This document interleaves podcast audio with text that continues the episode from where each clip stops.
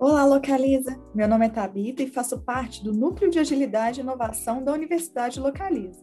A nossa ideia é levar até você as iniciativas que estão acontecendo aqui dentro de casa. E assim surgiu a ideia de fazermos uma série de podcast. Inclusive, precisamos da ajuda de vocês com sugestões de nomes. Mas vamos lá. Hoje nós vamos falar sobre o VAR. E ninguém melhor para falar do VAR do que o pai dele, o Leonardo Correia. Léo, se apresenta para a gente. Olá, Localiza. Meu nome é Leonardo e eu estou aqui para falar um pouco para vocês do VAR e como eu fiquei conhecido como pai do VAR. Ô, Léo, mas assim, fala para a gente aí o que, que é o VAR? Bom, o VAR é um dashboard desenvolvido em Power BI, onde os gráficos ali são em forma de perguntas, como um checklist de verificação, indicando os itens que precisam de atenção do time. Então, assim como no futebol, onde o VAR repete o lance para auxiliar o árbitro, o nosso VAR mostra quais são os itens que precisam de ser revisados e auxiliando o time para tomar a melhor decisão. Mas qual foi o problema assim que você notou aqui dentro, né? Ou necessidade que aí te deu aquele insight, né? Nossa, a gente precisa de fazer uma coisa assim parecida com essa ferramenta aí do futebol. Então, isso casa muito com o momento que a gente passou no, na nossa transformação no ano passado, né? A gente estava todo mundo trabalhando no escritório e, e de um dia para o outro a gente começou a trabalhar de casa, toda a equipe do Labs, né? Então, como que, qual que era o problema, né? A gente estava prestes a realizar um planejamento trimestral, que é a nossa PI Planning, e, e para fazer esse, esse planejamento ele era feito presencialmente, dependia muito da ação de pessoas.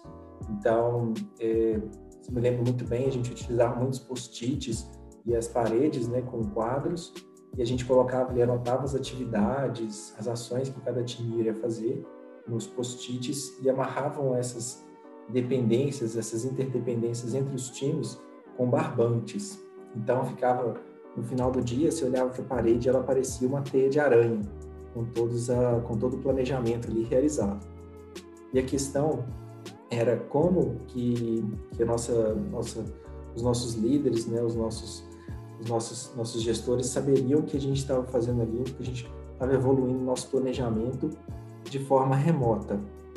Então veio a ideia de criar uma ferramenta que desse essa visão do todo e garantisse que todos os, todas as interdependências estavam sendo colocadas ali e todos os post-its, né, os cards, estavam sendo mapeados corretamente dentro da nossa ferramenta, que é o Azure DevOps.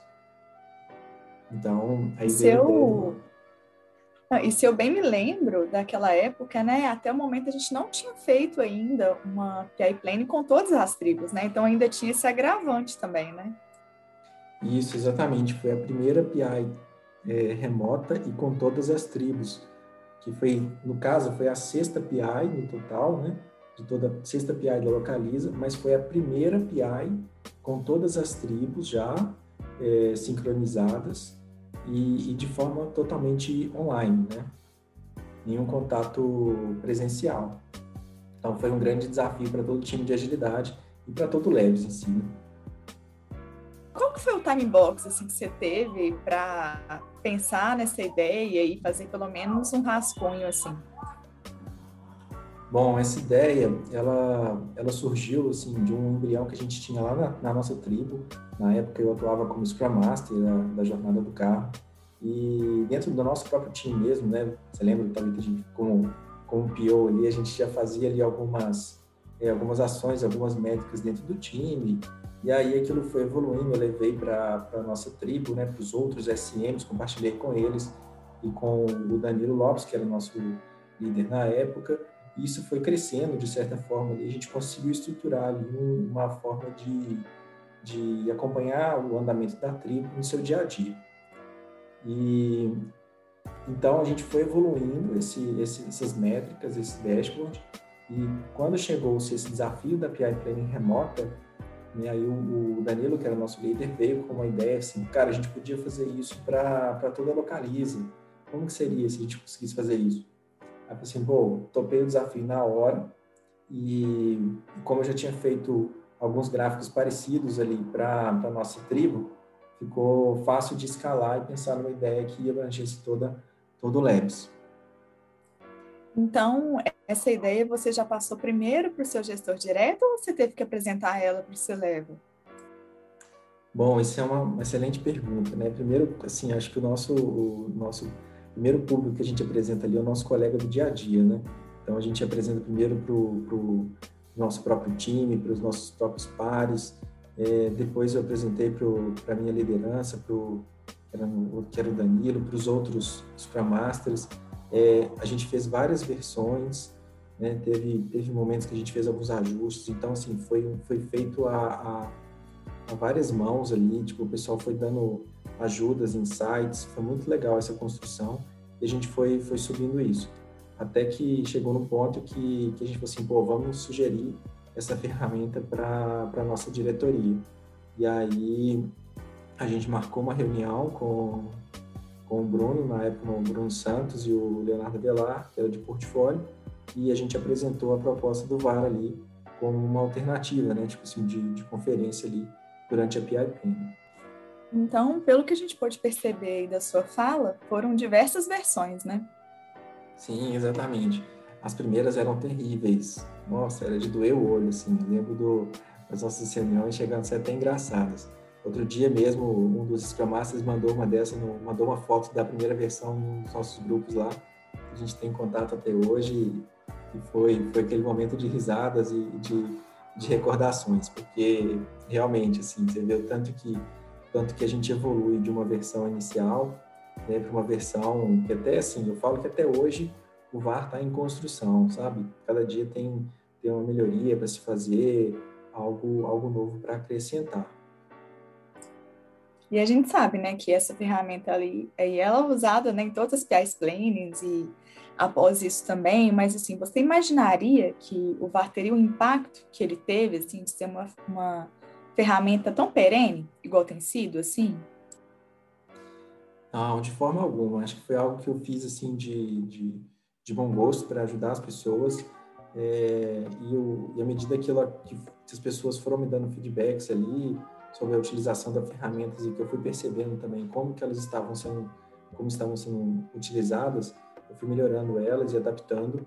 E, e assim é extraordinário você vê hoje é, várias pessoas me procurando é, como essa referência que eu acabei me tornando né com métricas e pedindo algumas ideias trocando alguns conselhos e tal e criando até próprias suas próprias versões do VAR então, assim, hoje, hoje eu posso dizer que tem, existem várias ramificações aí do VAR que foram criadas para atender necessidades específicas, seja um acompanhamento de uma, de uma, de uma área específica ou sustentação. Então, é bem legal você ver, assim, como que, que as coisas evoluíram, sabe? E como é que as pessoas te davam feedback, assim? Como é que você foi recebendo isso? Era mais estruturado ou era mais informal? Era totalmente informal, assim, é, no dia a dia mesmo, as pessoas acabavam é, me chamando no chat.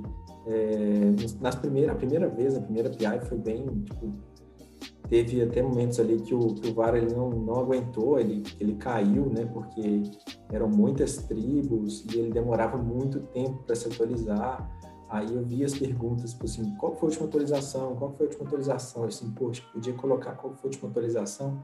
já na página de cara. Então, assim, aí isso já me, me aliviou bastante, porque as pessoas não precisavam mais de me perguntar qual foi a última atualização. Assim que elas abrissem o relatório, já, já davam de cara ali com qual foi o horário da última atualização. Isso e outras é, melhorias, né, a gente vai aplicando de acordo com a gente vai conversando com as pessoas no nosso dia a dia.